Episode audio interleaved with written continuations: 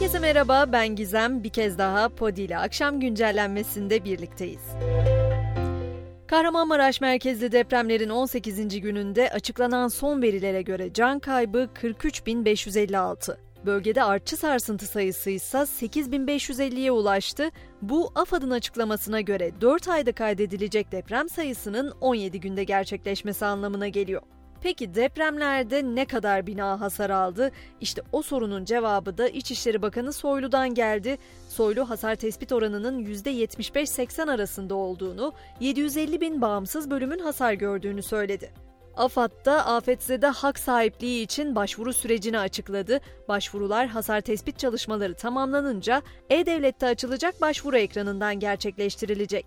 Bilmeyenler için hatırlatmakta fayda olduğunu düşünüyorum. Yıkılan veya ağır hasar gören ya da muhtemel afetlerden etkilenebilecek binalarla olan mülkiyet ilişkilerini belgeleyebilen ve yeniden yapılacak binalardan veya verilecek inşaat kredisinden yararlanabilen kişiler hak sahibi sayılıyor. Deprem bölgesi için yeni kararlar da resmi gazetede yayımlandı. Yıl sonuna kadar tüm prefabrik ve konteyner teslim işlerinde KDV oranı %1 oldu. Bu arada kamuya ait misafirhane ve sosyal tesislerde depremzedelere açıldı. Tesislerde depremzedelerden konaklama ve yemek ücreti alınmayacak. Barınma, yiyecek içecek ihtiyacı bir yana depremde işlerini, ziynet eşyalarını ve paralarını kaybeden vatandaşlar nakit ihtiyaçlarını karşılamak için hasarlı otomobillerini satışa çıkarmaya başladı.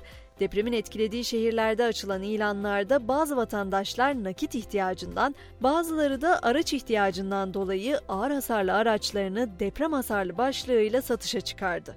Konunun bir de yargı boyutu var şüphesiz. Orada da son tutuklama Adıyaman'da yıkılan binalarla ilgili. Çok sayıda kişinin hayatını kaybettiği 3 sitenin müteahhidi Yasin Akbaş İstanbul'da tutuklandı. Bir de depremde insanların zor durumlarından istifade ederek hırsızlık yapanlar vardı. Hatay'da bir depremzedenin otomobilini çalıp ev, iş yeri ve araçlardan hırsızlık yapan kişi Adana'da yakalandı. Çaldığı otomobili deprem bölgesinden yağmaladığı malzemelerle doldurduğu belirlenen zanlı tutuklandı ve cezaevine gönderildi.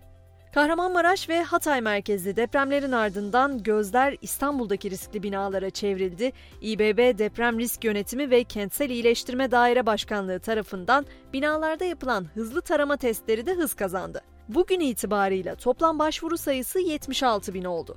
Gelelim piyasaların beklediği karara. Merkez Bankası Şubat ayı faiz kararını açıkladı bugün. Para Politikası Kurulu politika faizini 50 baz puan düşürerek %8,5'a çekti. Bankanın açıklamasında depreme yönelik depremin yakın vadede ekonomik aktiviteyi etkilemesi beklenmekle birlikte orta vadede kalıcı etkide bulunmayacağı öngörülmektedir denildi. Brent petrol fiyatının düşmesiyle doğan indirim beklentileri de sonuç verdi. Bugünden geçerli benzine 48 kuruş indirim yapıldı. Yurt dışında ise ekonomik durumlar hala karışık. Euro bölgesinde enflasyon Ocak'ta yıllık %8,6 seviyesinde gerçekleşti. Avrupa Birliği üyesi 12 ülkenin enflasyon oranı çift hanede. ABD ekonomisi ise 2022'nin 4. çeyreğinde %2,7 ile beklentilerin altında büyüdü.